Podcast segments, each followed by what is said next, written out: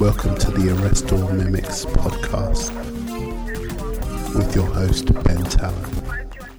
Hello and welcome to Arrest All Mimics. My name is Ben Tallon. I'm your host. As ever, this is the original thinking and creative innovation podcast.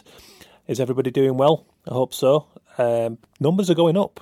Really cool to see more and more support. Uh, I hope people are enjoying the content we're putting out on the show. Keep the feedback coming. Getting lots of people hitting us up now on social media more and more uh, with feedback on the shows, letting us know what they thought, why they enjoyed them. Duncan Beedie last episode was tremendous uh, response, really cool. I suspected it would be because I know for a fact there are a lot of people looking to get into children's book publishing and illustration. Those markets have always been well sought after. Um, as someone who grew up reading Roald Dahl books with Quentin Blake's iconic illustrations, uh, it's something that actually, personally, I've never really taken that much interest in going into that world. But if I did, I think it would be a, a real refined idea. But spending time last year at New Designers and like events, I chatted to so many people who'd geared their portfolio to the children's market and were looking for that inroad, for that, you know, that connection that changed everything.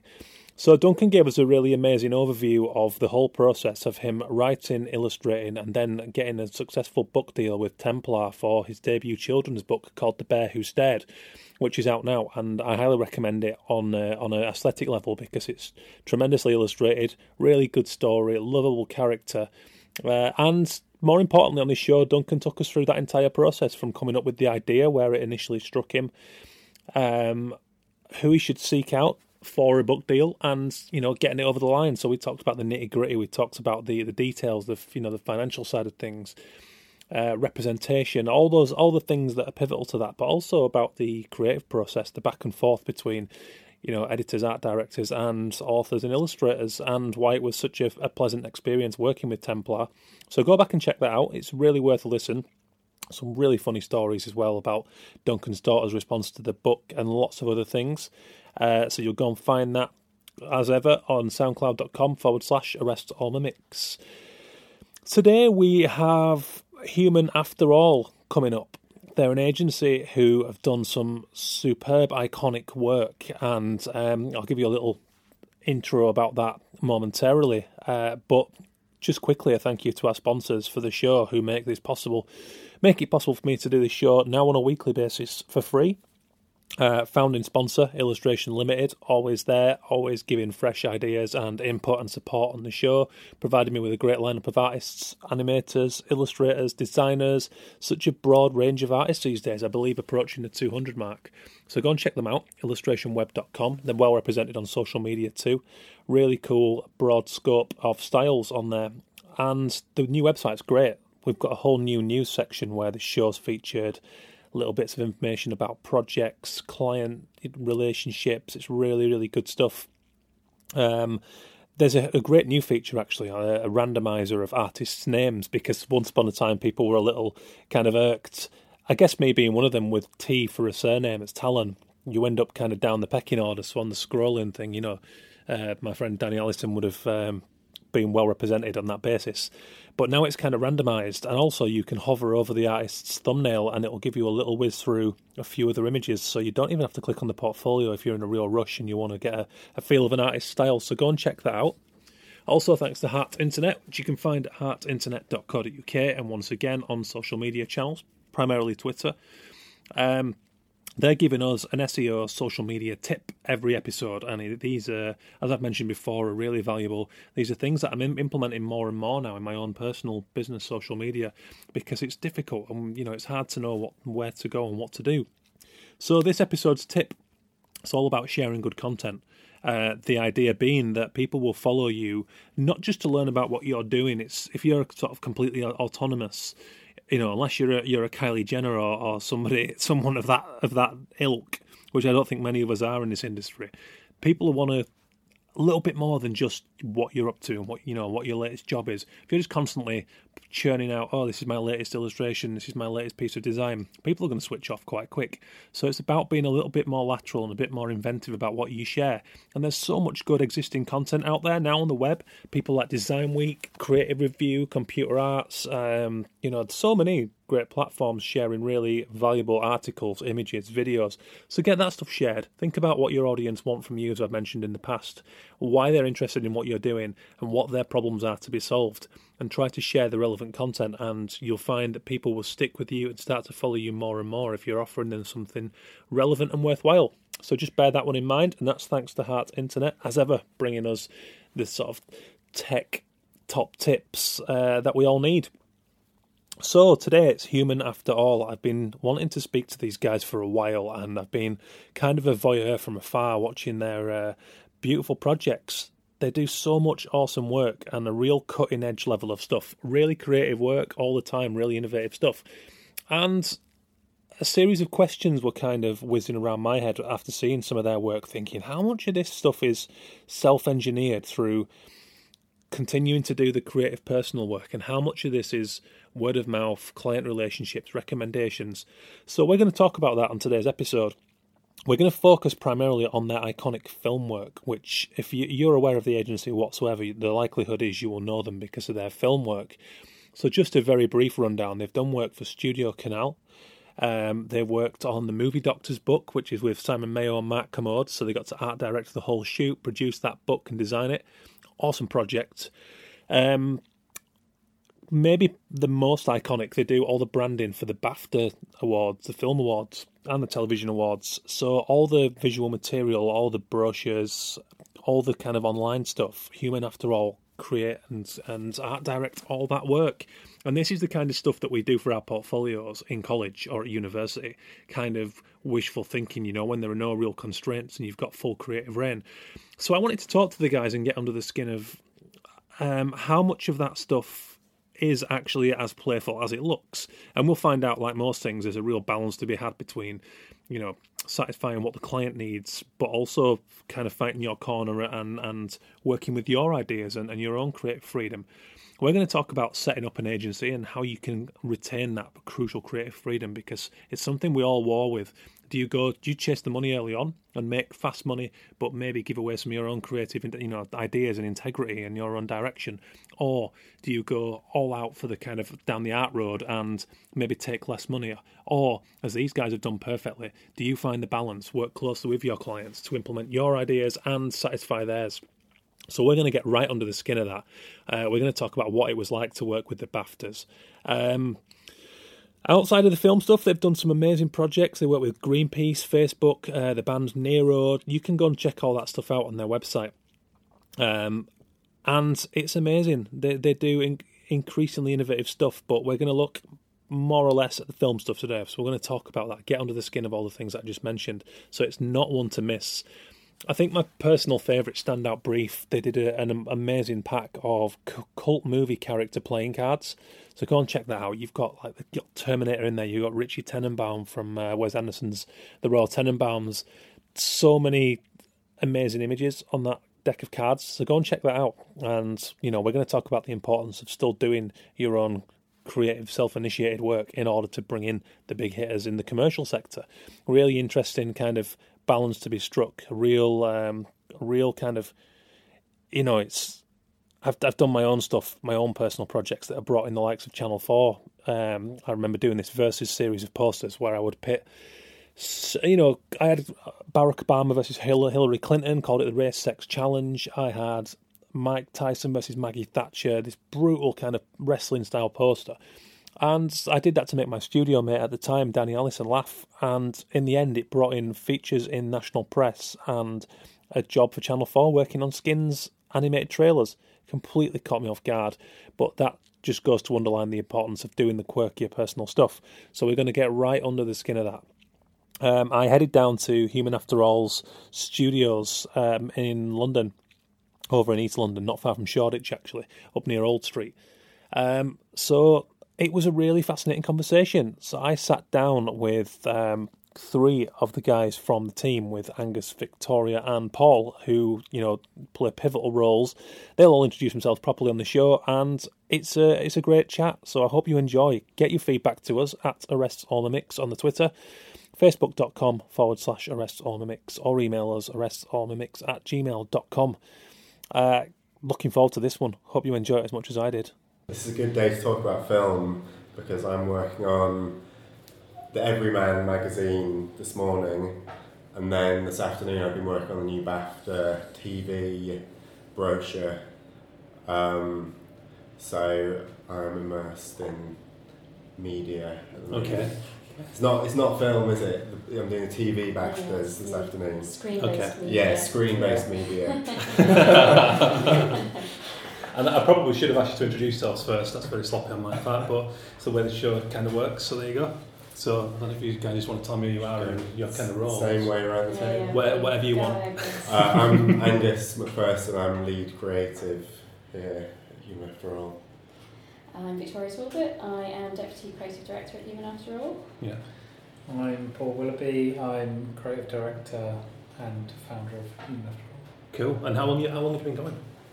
Uh, Human After All has been going for around three years, um, Mm. coming up to our third birthday now. Um, but there's a bunch of us who've worked together for much longer, in Yeah. different guises. So as a team, like yeah, we stretch quite quite far Okay. back. Yeah. so what what is that? Has that been kind of an organic kind of coming together? Absolutely, yeah. Um, sort of gone with the ebb and flow of the work as well that's come in, and always managed to, you know, do things which we're very interested in. Yeah. Um, loosely orbiting around fil- film, so Mhm. hence our chat today.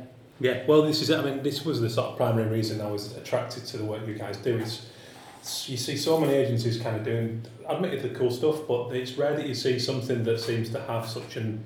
Maybe it's an illusion, but it, it strikes me as an apparent love of what you do. It seems to be a certain degree, a certain lack of compromise in, in, in the kind of run of work. It's almost college projects, you know what I mean? It's like in, indulgent, self-initiated, Yeah. this is what we want to do type of thing. Would that be accurate? Um, I'd say that that particular approach is was alive and well in the magazine we used to make, a film magazine called Little White Lies. Yeah. where um, you know our creative brief was so much fun each issue because you know we Mm. had creative free reign really to do to explore different avenues in design Mm. um, in like you know the philosophy behind whatever film we were featuring um, so yeah like in terms of just sort of knuckling down something that felt like very personal Mm. like the White Lies was was that. Um, but if we bring it into the here and now, you know, like our more commercial projects, there is a larger amount of collaboration with the client. So, you know, the client obviously wants like great craft and amazing work, you know, Mm. both visually and conceptually. Um, but you have to take into account like, you know, that creative collaboration Yeah. aspect of it. Of course. Yeah, I mean, I mean, it's probably, I guess, just from my own experience as an, as an illustrator, it's going to be very rare that you get absolute free reign. You know, um, it's, it's kind of unheard of, but also, I mean, I don't know if it's something that I particularly want in a lot of jobs. I, I love the relationship of working with a with a good Yeah, art yeah, director, someone who's got vision. You know, I think Yeah. that's. Do you find a lot? You know, do you sort of have positive relationships with your clients in that respect? You know, do you do you kind of develop? Yeah, Yeah. all the best projects usually come out of a really like exciting collaboration between the um, the client and us. Mm. Um, it does. It runs the gamut. Sometimes you get people who are quite inflexible and don't, or see if you do something that they don't like, it's like they have to rein you in. yeah. Whereas we obviously always, um, what, just give our best shot and then say, what do you like? How do you see this? What do you think? Mm. Where do we go next? So it is a very collaborative process. Yeah. There's a considerable amount of sort of mutual trust in those sort of good positive relationships where Yeah. um, the client trusts you as a creative agency that you know what's best um, based on the brief and what they're looking for, but then equally you as a creative have to trust that they know their brand innately. So yes. sometimes if a piece of feedback comes in that sort of rubs you up a bit the wrong way, and you have to sort of remember that they do that is probably coming from an, an insight that you don't know about. So Yeah, it works both ways. yeah. And do you? Um, I mean, I often sort of say to people, it's I think there's a right way to sort of go back and sometimes maybe just suggest that this this might be a better approach. And I often find with a lot of clients that often it's a time constraint from their end or, or something that they just haven't it hasn't occurred. So I'll go back and say, well, I, I do kind of like that idea, but have you thought about this? And oftentimes they'll sort of say, well, actually that's yeah, yeah that's cool. Yeah, we'll go with that. You know, Mm. is is that do you have that kind of freedom to sort of to have that back and forth with Yeah, I mean the conversation is like absolutely open as to you know like how much, Mm, uh, how far you can stretch the work. yeah. Because obviously you just want to deliver the best job you can Yes. within the constraints that you've got. And, Mm. You know, constraints are obviously, obviously like time is the major one, Of course. followed by budget. You know, like you can't allow it to just run forever. Mm. So Yeah, yeah. Um, but that's what makes great creativity, you know, like Mm. a, sort of the presence of um, constraints actually makes you more creative. I couldn't agree. evolve. I couldn't agree more. Yeah, Yeah. I love. Uh, I like the challenge of that. Often, Yeah. you know, there's nothing nicer than a kind of tight, refined brief. so- sometimes, you know, and Yeah, just exactly. Like just use black and white. yeah, Or, yeah, you yeah, know, like do whatever you can, but it all has to be read. Yeah. Or you know, yeah. yeah. And a big part of my own, the kind of craft or the development of my own quite sort of deceptively naive style. Was one of my early clients was the Guardian, and I used to get. I mean, I did Russell Brand's column, and I'd get 50 minutes sometimes to turn around the full editorial illustration, and, and it was almost nervous breakdown material at the time. But in hindsight, it was a really great. It really forced me to find the, the sort of really stripped back version of my style. And actually, I think I fell in love with that more than I did the stuff when you've got too much time. So, of course, there's more of a balance, but often these constraints can can bring beautiful results. I find. Yeah. You know, I mean, I, the, the reason I ask these questions about the relationships is because it's. I mean, I've not come across an agency where I've looked at the website and gone, "This just looks like an awesome place to work." It's really strong stuff. Um, constraints or not, it's very creative, forward-thinking work. And um, I, I mean, this afternoon on the way here, actually, I sent it to a friend who's kind of creative director. He's stifled in his job, and he's been Mm. there a lot of years and really good work. But I said, check these guys out. Like this, this strikes me as the ballpark for what you need to be looking for. And he came back and said, "This is brilliant. Yeah, you know, this, this is that, that's right." Um, but that doesn't come easy, does it? I mean, so you talk about sort of this sort of organic growing of you know working with friends. Um, did you how did you did you sort of hold tight to that? You wanted to do stuff that was fun and not particularly. We were like pursuing our own sort of passions, really. Like Little White Lies sort of came from Dan, his uni project. Right. Okay. So, and then we met him ar- around right right time, and we got cracking on that.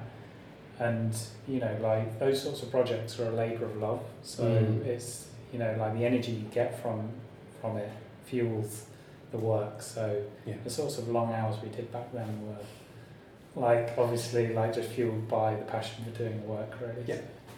Yeah. And then so. So how long did you do White Lies for? And and do you not you don't do that now? Oh no, we don't. We don't do that now. That stayed with Church of London Mm. agency. Yeah. Um, but we have started like a couple of new personal ventures ourselves Yeah. within Human After All.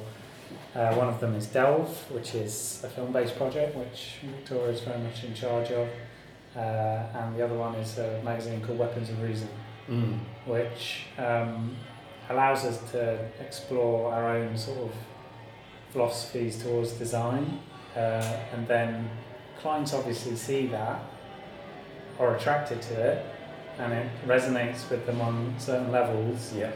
and that attracts, you know, the right kind of uh, commercial work our way. Yeah. Excuse me, it's sort of the ultimate shop window, really, isn't it? Yeah. Um, that people see and are attracted by that sort of work, and therefore it helps you focus. Like when you say, looking at the work we do for our commercial clients, and still has that sense of fun and craft to it, Mm. is hopefully because they have come through to us, having seen maybe dealt with some reason, um, which helps sort of inform how that project goes as well. Yeah. I, I always preach the value of that to students. Uh, I did I did a lecture in Huddersfield yesterday, and it is um, very easy to think, well, that's cool. I've got that sort of job, that big name client now. I'll just bang top of the Mm. portfolio. But actually, like you say, it's the stuff that's done with an honesty and a love. Yeah, yeah. Then that re- people connect with that. There's no doubt about it. And and if you, attract people to that. Like as Yeah. exactly what you said, it's it's um, it's wonderful because then they tend they come to you for you, and that's what I guess we all we're all after really Yeah, yeah. In, in the arts. You know, it's, I mean, I got this from Geoff McFetridge. I remember um, seeing a, an interview by him like years ago, and he he was producing like mostly personal work, but he was getting commissions. You know, like big campaigns for Pepsi, Mm. other things like that, and he was he was explaining like the his approach, which is basically produce as much personal work as you can, uh, do the commercial jobs, which then fuel yet more personal work. So yeah. you know he was living the absolute dream from that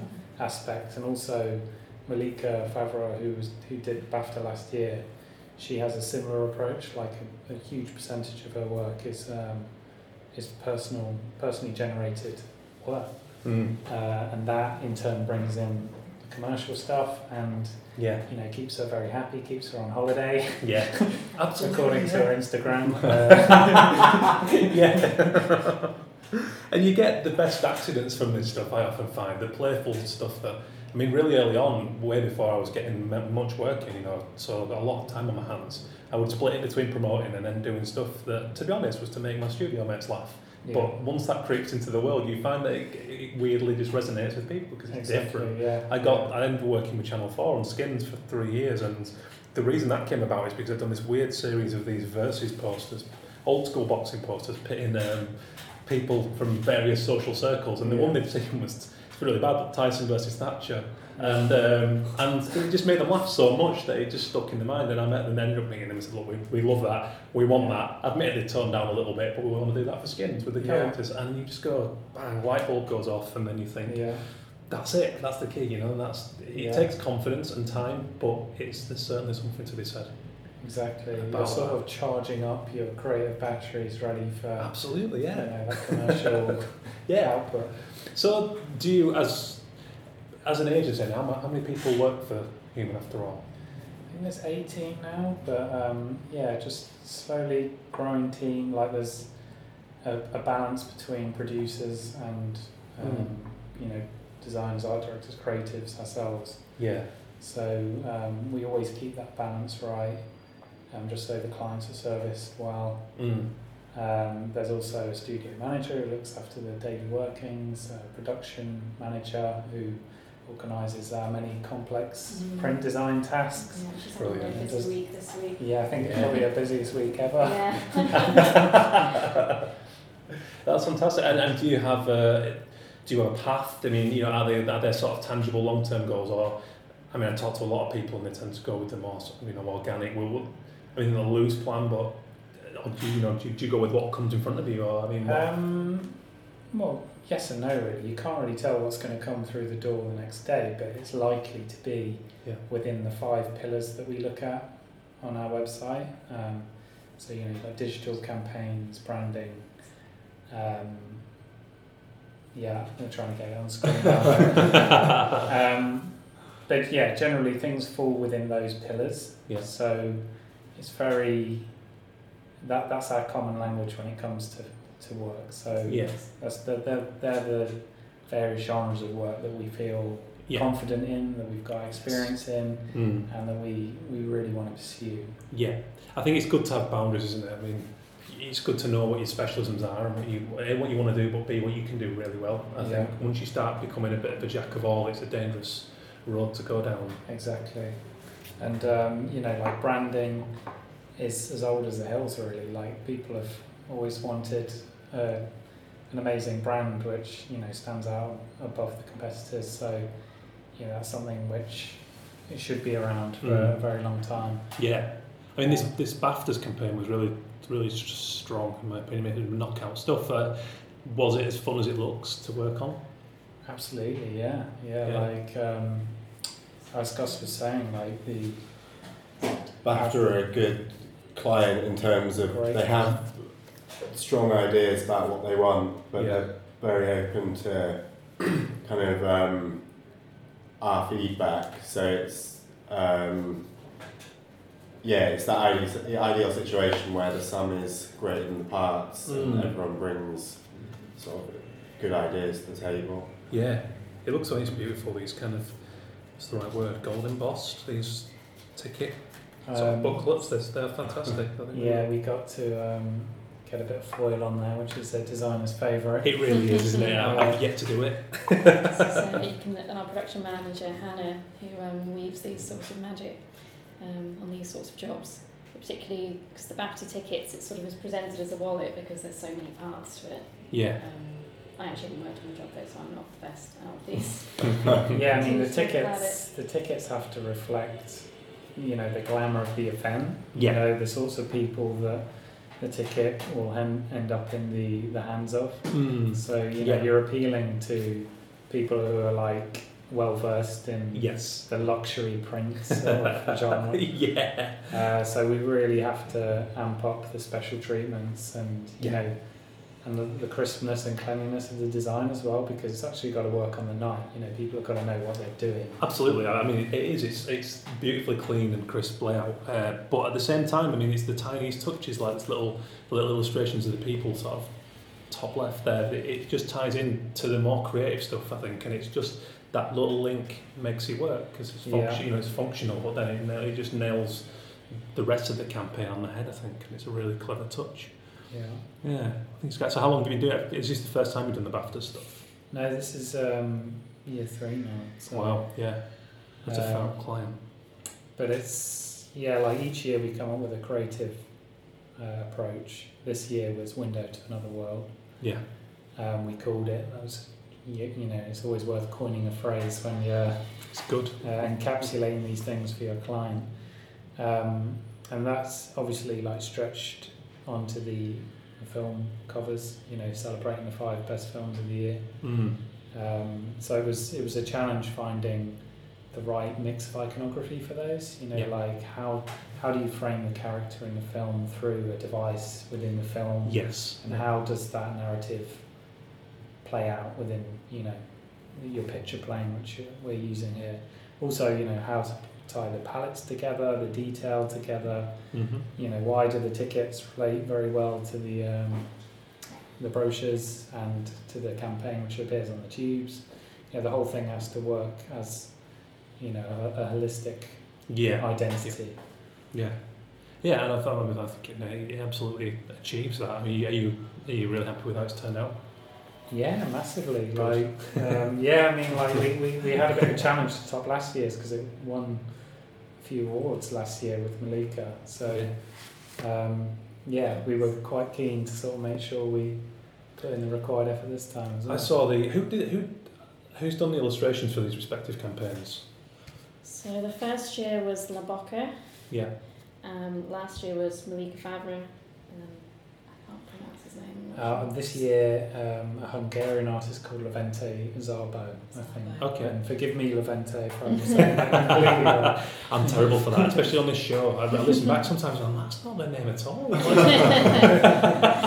one uh, one thing that's definitely worth checking out is Levente on his Behance put this cover series up, including a time lapse animation of him working on these animation, Oh, wow. uh, illustrations, yeah. um, which is definitely worth anyone who's really a bit of a process nerd checking out. Yeah. So they're very detailed. That's brilliant, yeah. Yeah, because I, I think I saw these in the illustration awards last year. Yeah, you will have. Yeah. They were, Yeah. I mean, they were prominent. You know, they were they were great stuff right They- there on the back wall. Like the- these, I think actually, yeah, they were fantastic. I think they're at that size. I might be wrong, but anyway, Yeah. I just remember yeah. being there and just being like, "This stuff's awesome." Yeah, really, really strong work. And that was a uh, Somerset House as well, nice grandiose Mm. location, which is always always wonderful. It was a big night. Yeah.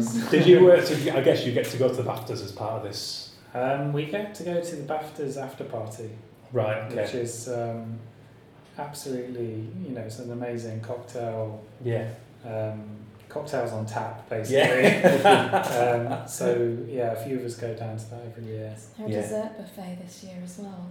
So There was oh, there was an exquisite um, dessert buffet, which um, It's kind of, it's, which is endless, basically. Like, oh, I shouldn't eat too much because you know I'll leave it for someone. They just keep bringing more, Yeah. more and more macaroons. Yeah, Ten great. macaroons later. yeah. Brilliant. Yeah, you could tell who had been to that party the next day by the fact they weren't only hungover but also sort of majorly sugar crashed out.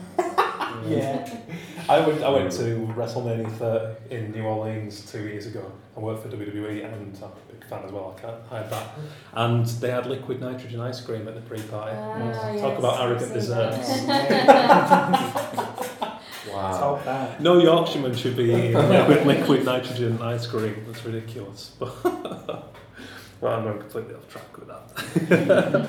um, yeah, actually, I'm I'm quite close and hopefully going to get Jenny Beavan for the podcast soon, which would be wonderful after all the costume design victories at the BAFTAs and Jenny the Oscars. Beavan. Yeah, with the Mad The Max. bag lady. Yes, and all the controversy. Yeah, yeah. Yeah, yeah.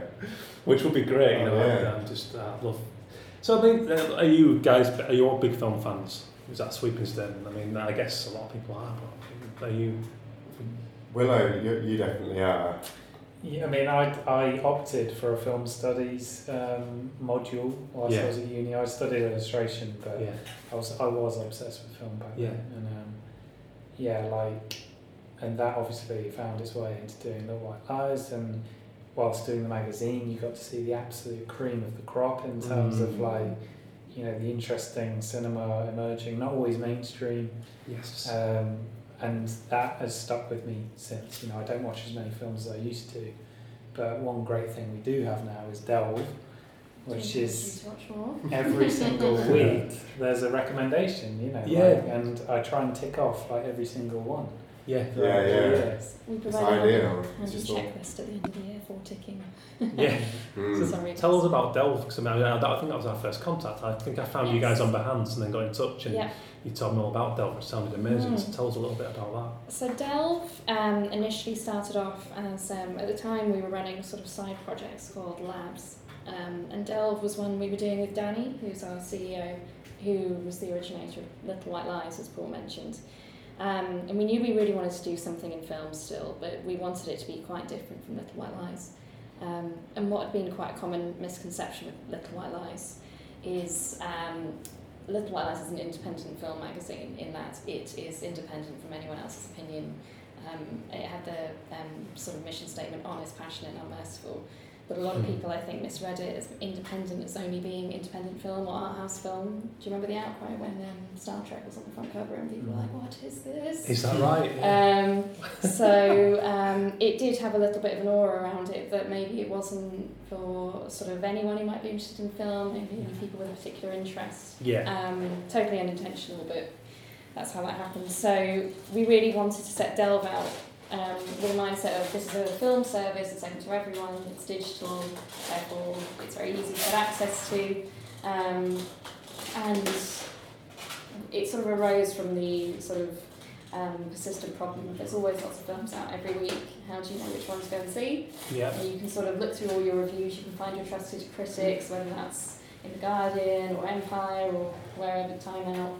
Um, or the idea of is that it sort of saves you searching around or having to ask all your mates. You get this one recommendation, uh, which is chosen uh, by four of the UK sort of top film critics who are from those um, sort of outlets I just listed.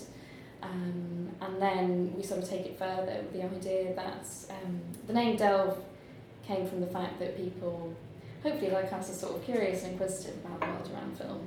Um, so, and this is something actually that we really got encouraged to do with Little White Lies, that when you were coming up with the cover illustration or aesthetic for Little White Lies, you'd see the film and then you'd really have to think around the context of that film. Um, you know, what can we sort of draw from that film to create visual devices from? So, in a slightly more laid back way, I guess, with Delve, it's what sort of areas of interest can we draw from this film? So, it can be anything from, um, I'm just trying to think the top of my head, the recent ones, uh, Genius Dogs to, um, oh, I think it's quite sad on the upcoming newsletter about how many children die each year as a result of drone strikes. Hmm. So it really does cover a very wide universe of interest that all span from our weekly films. And then finally, and this is how we got in touch, um, we also just love creating art around films. Um, so we create a weekly artwork um, that goes in the Delve newsletter. And with that, the focus is very much on creating a piece of art that has been inspired again by the context and feeling around the film rather than recreating Mm. a particular scene or still or um, your sort of generic film poster floating head sort of setup. So, Yeah. uh, which means again they very much take their aesthetic and concept from the individual films. So if you go on Delve's website, there's a very wide gamut of artwork on there Yeah. um, because it's all inspired by very different films. Yeah. So yeah, and one problem we actually have with Delve is it's very difficult to explain it in a short way. Saying it's a weekly film news setup, that sort of does it disservice because it is much more than that. But uh, we're still working on a sort of elevator pitch. It Yeah. doesn't take 10 minutes to explain. I, I think it's great though, and, um, and like you said about the whole personal project thing, I think it's fantastic to see uh, and a prominent agency doing this stuff. And I mean, I get fed up, and I understand the reasons why. There's a lot of sterility in film posters, and the same reason you get book jackets in Waterstones, and you go, so much rich content within that novel. Why have we just got a generic blurred out shot of a you know what I mean? It's like, and it kind of it's frustrating as a creative, but of course it goes back to understanding what the client needs and the fact that you know Tesco have control in the book market and all that stuff. Um, but a project like this is brilliant because that takes it right back to I think you mentioned was it the um, sort of Eastern European Yeah, yeah. film poster aesthetic. Sort of an original inspiration. And it, it's interesting you bring up um, sort of commercial film posters because we actually did work um, on a few commercial film poster campaigns quite a few years ago now. Um, so that really gives us a, a very strong understanding of the realities of working on those sorts of jobs that, um, you know, their, their sole purpose is to get people into the cinema Yes. and there are sort of sets, uh, graphic treatments that are sort of known Yeah. to be successful. So as a result, not always you can see some absolutely stunning um, Yeah. sort of mould breakers out there, but quite often um, there can be sort of set palettes.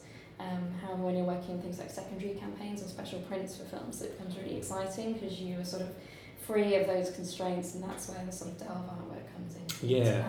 Yeah, sort of what a great idea. Um, but interesting you mentioned book covers actually. I feel like that segues us nicely into um, our chart topping uh, book in film we went Yeah. to last year, which um, uh, we uh, art directed the cover for this one, so Angus can. Uh, This was so. This is the Movie Doctors, um, which was a book Simon Mayo and Mark Kermode may published last year, and it's um, how or what movies can cure you, or what what what movies will make you happy, Oh wow! cure your okay. depression, stop you being anxious, um, make you a better parent.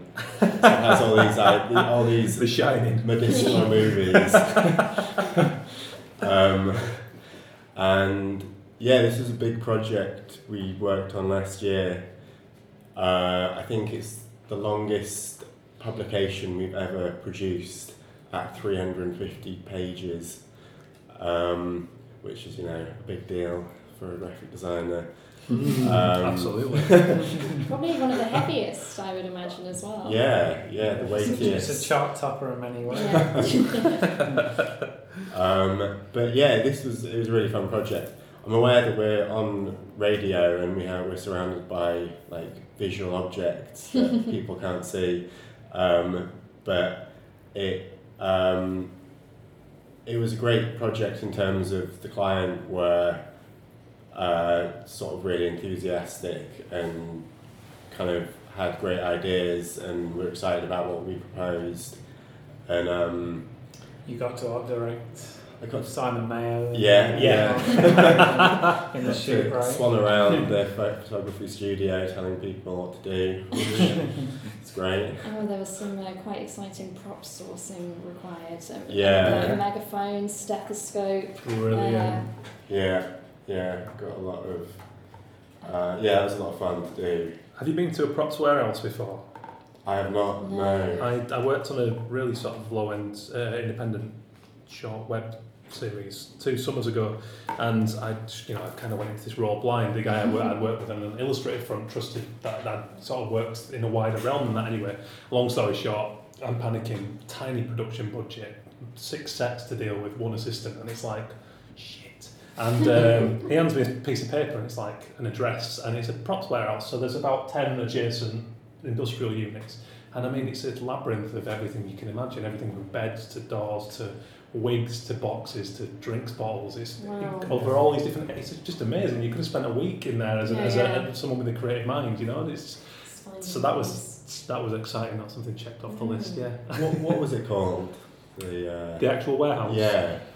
Let me try and remember the name. There's one in London and there's one in Manchester. where I was living at the time. Um, I've gone blank. They use it. They use it for a lot of uh, theatre productions. Right, right. And, and TV shows and all sorts. But I- I've gone blank on the name of it. We tried to get some taxidermy once for a shoot, um, but it ended up costing an absolute fortune. So like, there's no way. Oh, we, really? we just thought, how how expensive can it be just to get some like stuffed animals in this shoot? Um, and yeah, it just turned out to be like in, into the thousands. Really? Wow. So- What was that for? Oh, I actually can't remember. but I, remember I remember us just being like, wow, yeah, let's let's just get some stuffed animals and um, yeah. Some fine. taxidermy and you know like I think because the place I think which is based in Angel is in London Oh, Mm. I know the one you're talking you're about. gonna have like Vogue magazine Mm. you know like all the fashion brands sort of knocking on their door asking for snowy owls and stuff Yeah. So the price goes up. Yeah. Yeah. Well, next time give me a shout. Where, where, where my studio which is, like 450 people on site out by in Greenwich, and there's there's someone who does taxidermy on site. So Ah. there's an independent There to you go. connect you next time. So yeah, keep that in mind. Honestly, wherever my studio is, is an absolute treasure trove of. If I ever work on another film project in that direction, then that's I'll be in good hands. Put it that way. 3D printers, you know, it's, it's great. Mm. So um, um, the deck of cards was a project that jumped out at me Yes. as a as a knockout. There we go, full frame of them. Yeah. That's, that's brilliant. Is that, I guess that's that's just another self-initiated sort of labour of love. yes that was um, something we did a couple of years ago now um, so each card had to celebrate a cult film of some kind Mm. but we we made it difficult for ourselves by trying to incorporate the card suit icon into every single illustration, but also have a film to do with the actual number itself. Yeah. So you know, like if if you're a film fan, then obviously all the clues are in there, and a lot of people manage to name every single one of them. Brilliant. But um, yeah, like I love challenges like that where you're trying to, you know, achieve something quite difficult with, again, like this time it was with limited means. So we just used like pure vectors and um, Mm. pure black and white and red.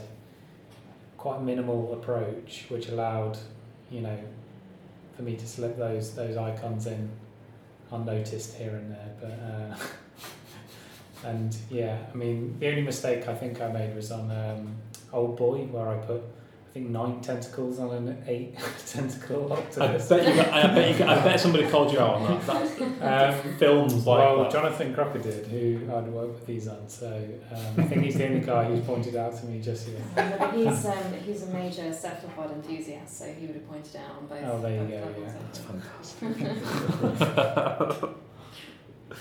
oh, um, so moving forward, I mean, do- do- is there is there have you got sort of pedestal jobs? You know, are there, are there jobs you would love to get that you work towards, or is that just do you just remain open to that? Wow. As I say, we always joke we'd like to do a tail fin of an aeroplane. Yeah, We've done a bus wrap, but we haven't got to a plane yet. that's uh, yeah, one step along the way. That's good. I wasn't expecting that answer. So, Um, um, sorry, I think the world's ready for another tail fin um, campaign now. Yeah.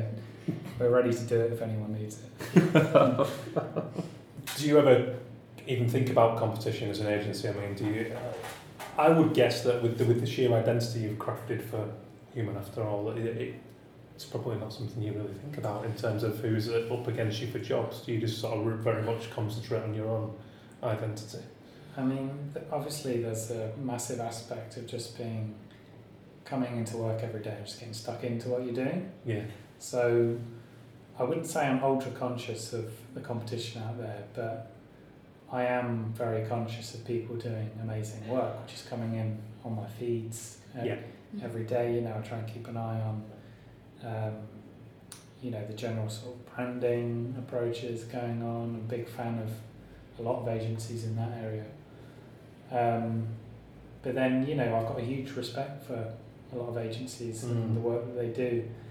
Um, which you know like only pushes you to go that step further Absolutely. every time you you approach a Mhm. pitch or a brief. You know, it's just like you know you've got to do, you've got to pull out some extra Yeah. strength in it really, just to um, just to operate on such a an amazing field because you know London is full of amazing agencies. Yeah. Um, oh god, yeah, it's a hotbed. And then as, as soon as you expand that to like New York, uh, all the other major cities, and the Yeah. rest of the world, you know, the, we're swamped with great agencies. So you've got to do something Yeah, kind of special and signature totally. to Yeah, stick out. yeah, and you can't rest on your laurels. I mean, healthy competition is one of the best drivers out there, and um, you know, it's, I think there's always this illusion from an outside perspective. You know, let's say when you're a student and before you've got that first client, and there's this big bad world awaiting you after the safety of uni. It's like you Yeah. sort of go out there, and it's very easy to look at these amazing client lists and think, sorted, they've made, you know, it's made. They can Yeah. wake up every day and it just falls in their lap. As we all know, that's not reality. If No. the, the moment you stop is the moment you're going backwards. So you you cannot.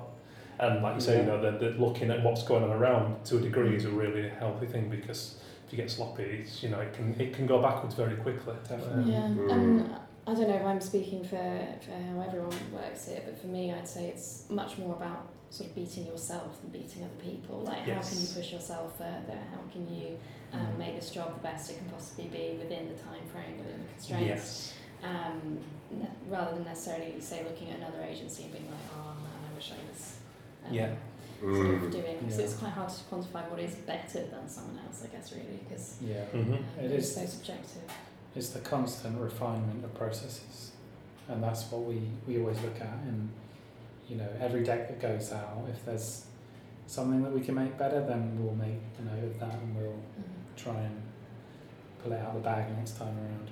Yeah. Yeah. Yeah. That sort of feeds into creating frameworks as well. Um, for some aspects of what we do, that if you can create solid frameworks for some parts of the creative process that can be a little bit more um, sort of planned in that way, that does give you the space and time um, to really focus on the sort of stuff that needs a lot of creative input and headspace. Yeah. Um, but that's something that we've developed over time um, with experience and Yeah, as we all do. I mean, I, you know, I'll say to people who sort of get daunted by the competition, I say it's not, but it's kind of irrelevant. It's about carving out the the you in the work, which you've done very well as an agency. Um, stamping the identity, and like you say, it's responding the best you can to any given job.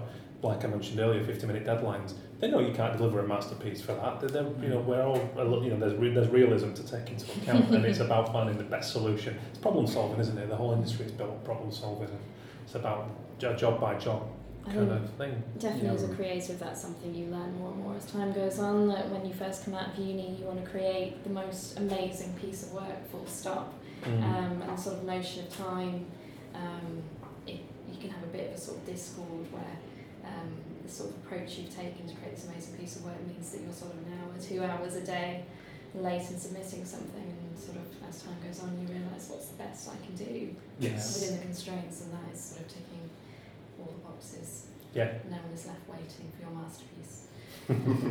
yeah. That's it. I mean, uh, so I mean, you know, you've said about sort of eighteen people. As is, have you got? Do you envision where you see Human After All going in terms of size of a company? You know, is there somewhere you don't want it to go? Do you, do you, would you like it to continue to get bigger? Do you really think about that? Um, I mean, we we just sort of grow at an organic rate. Mm. So it's just you know like should demand exceed you know the amount of folks that we have and the amount of freelancers coming in, then we, we know that we need to employ someone else. Yeah. Um, as long as we can ensure quality of the work, and, Yeah. you know, like keep our passion in the work, then that's the sort of size that, that will stay up. I mean, as for getting much bigger, who knows? I mean, Yeah, good answer. Take, Yeah. take it as it comes. Like you say, it's retaining the quality, isn't it? And, and if you can do both, then fantastic. You know, Yeah, it's- I mean, I'm amazed to see how the bigger agencies, you know, ensure quality throughout their whole output. yeah. You know, and it'd be it'd be great to sort of poke my head in some of these agencies and just figure out yeah. how they enforce such rigorous processes across the board. Yeah. Um, yeah. Cool. Well, the last part I always do on the show, I call it Shark in the Tank, and I, what I, I'm going to do a bit different this time. I always usually ask, put my guests on the spot, and I ask them to name a sort of a love and a hate, and it can be as fun or it can be as serious as you want. And it's usually right across anything creative whatsoever, open book, and I've had some great answers. But since we're on film today, I'm, I'm going to ask each of you to name me uh, a worst film and a best film. And it can, same thing, it can be of today, it can be all time, it can be whatever you want. Just playful. It's a playful uh, way to wrap up the show. Flipping heck. Come on, go on. I love Kick us this off, guys. Um, I'm really going to struggle with this. It's quite hard to It's going to be like what, isn't it? recent recent films that I have in my mind. Um, this will be controversial, but I watched Django. No, not Django Unchained. Is it Django Unchained? Tarantino's Hateful Eight. Hateful Eight. Hateful Eight. Eight Hateful Made- Eight. It's made a really huge made impact. it. and um, I just thought it was pointless. I didn't enjoy it at all. Um, so that that would be my hate. Controversial there, and I've talked to a lot of people who really liked it. So um, I might be in the minority there. And my love. Um, what have I seen recently? The one that sticks out in the last year or so is Ex Machina. I just thought that was brilliant. Mm. I've watched it a couple of times. It's just so stylish and everything was the special effects were brilliant and the script was brilliant and then the twist at the end it just kept, kept leading you down sort of blind alleys and um, yeah I thought it was great Yeah, I I enjoyed that. Love, yeah. problem with that. Yeah. You really tell me. Yeah, I had to go. I couldn't remember the name. my my recent film Hate, um, and possibly it was down to the timing. So on Pancake Day, my other half put on a phone a phone a film called Lone Survivor, um, which is about a group of Navy SEALs who get stranded. I think it's in Afghanistan. Um, and they're sort of defenceless and they're without comms and they have to stay alive and it's absolutely brutal. So we were trying to have a nice pancake day, eating our pancakes, and there was like a guy that you could see his bones poking out his legs, and like being mashed into oblivion. And it was possibly the all-time worst film choice uh, for Pancake Day. So my top That's a is. fantastic answer. um, But he survived, right? well, we actually stopped watching it before the end. we actually got three quarters of the way through and stopped, which was a bit surprised. Wow. Um, so yeah, sorry, Lone Survivor. Um, favorite film? I'm gonna go a little bit further back in time. Um, it's a film called Tetro, um, which uh, was directed by Francis Ford Coppola and was a previous cover of Little White Lies. And I remember going to see a screening of that um, before we started working on the issue. Um, and just like getting chills watching it and thinking, wow, this is just such an amazing film. And I love Mm. it. And it's in black and white. Uh, and I actually haven't seen it in a few years. It sort of reminded me to rewatch it, but it definitely sticks on my list. of There's some homework for me. So, yeah, Yeah, it's a good one. good.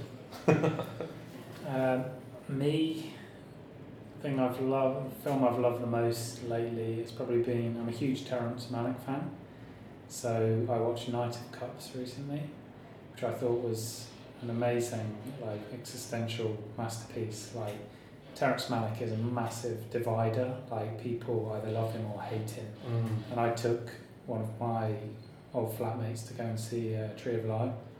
Um, and like he fell asleep during it. So like and it was a press screening as well, so I was like absolutely disgusted that I could take him to this like Wow. proper press screening and to just nod off. Um, but then I don't know, films that I hate, I don't I actually don't sit through films that I hate to be honest. Like they get switched off almost immediately. So Yeah. I just can't maintain concentration. So yeah, like I, I On that basis, then, what's the quickest you've ever turned off a film? oh man. Or twist it? Um, I reckon there's some um, going with Talbot's approach. That I reckon there's some pretty low budget. I did go through like a Van Damme phase at one stage. We all have. so spinning off from Van Damme, you know, you've got all kinds of low budget kung fu films. Yeah. Uh, and I did go through a stage of trying to like consume as many of them as possible. And I'd have to say some of those are, are fairly unwatchable past the first Brilliant. 10 minutes Yeah. because you know that there's no like artful sort of payoff at any point. It's just pure like um, bubblegum flick, you know. Yeah, brilliant. I, my best friend is he's a big film fan and he's his little vice is watching films with wrestlers and he's got this like checklist and he's gone as far as Japan and Mexico now because he's done the US ones and it's like wow That's some commitment. yeah. it's real commitment yeah he's, he's a father I don't know where he finds the time to do this stuff Well, yeah, that's when I had a bit more time actually. that is yeah that's a good point well thanks ever so much for your time guys and uh, it's been really really good talking Thank you. Yeah, Right, thanks. yeah, Thanks. thanks. welcome I really I'm really pleased that I managed to get someone to sit down and kind of detail the importance of doing the personal work um, and doing it in such an interesting way and creative creating things that people can get hold of can people can share and buy into the idea of and I don't think there are many better examples than Human After All's work um, I loved that conversation I, I loved getting down there and seeing the guys I really hope to work with them myself soon which would be amazing because the projects that they work on are really exciting and just such a high level of quality throughout all their work, a real professionalism, and the office was a brilliant setup, and it's easy to see why they it, they must be such a wonderful client to work for. So go and check them out. Uh, you know they're not hard to find. They're out there online, on social media, well represented, um, and I can't wait to see what they're doing moving forward. I hope they continue to work on you know the Baftas and all the all the cool the cool kind of projects that they they they've become known for. Um, you know, it's, it's going to be good. It's going to be good to see what's see what's coming up. I'm starting to see them all over the place now. I, I bumped into Paul down at the D&AD festival, who was on one of the judging panels. He was on one of the previous episodes uh, on the D&AD festival special part two. So go back and check that out. Um, their website is humanafterall.co.uk. You can go and see all uh, a really really nicely designed site as you would expect. All the projects are up there. Go and check it out. Let us know your thoughts as ever on the Twitter at arrestallmimics, facebook.com forward slash arrestallmimics, and arrestallmimics at gmail.com. Thanks again to our sponsors, illustrationweb.com, and that's Illustration Limited, and uh, and Heart Internet, as ever, bringing us great tech tips that we all need as freelance and um, employed professionals. If we've got to boost that brand, you have to work the social media these days. Uh, I know a lot of people who are pretty cold to the idea of it, and it is difficult to pick up but Heart Internet are making it a little bit easier every episode. So thanks to those guys. Uh, thanks for tuning in, guys. Like I mentioned at the start of the show, the numbers are going up all the time. It's really exciting for me as uh, someone who's worked hard uh, late into the night to to build the social media brands and to kind of you know attract new followers, let people know we're out there. The amount of times I'm kind of thrusting a flare into someone's hand for this show. So do me a big favour if you're a listener and you really love it and you've enjoyed what you've heard so far, spread the word. Send someone a link. We're on iTunes. You can subscribe on there. We're on soundcloud.com forward slash arrests all mimics. It's a real labour of love for me, and, and I've got some awesome guests coming up for you very, very soon in the future. We've got Rod Hunt, illustration Jedi, as I like to call him, coming up. Uh, Rod was the Association of Illustrators chairman for nine years. He's very protective of the industry. He's very passionate, and he's one of the real big hitters, working on some amazing client briefs. Then we've got coming up, we've got Adrian Shaughnessy, British graphic design legend. We've got a, a special on being an introvert in the creative industries. Quite an interesting twist on that one, but it's a fascinating conversation. So, so many more interesting shows coming up in the future. Uh, I hope you're loving what we do. Get those thoughts over, and I will look forward to speaking to you very, very soon. Cheers, guys.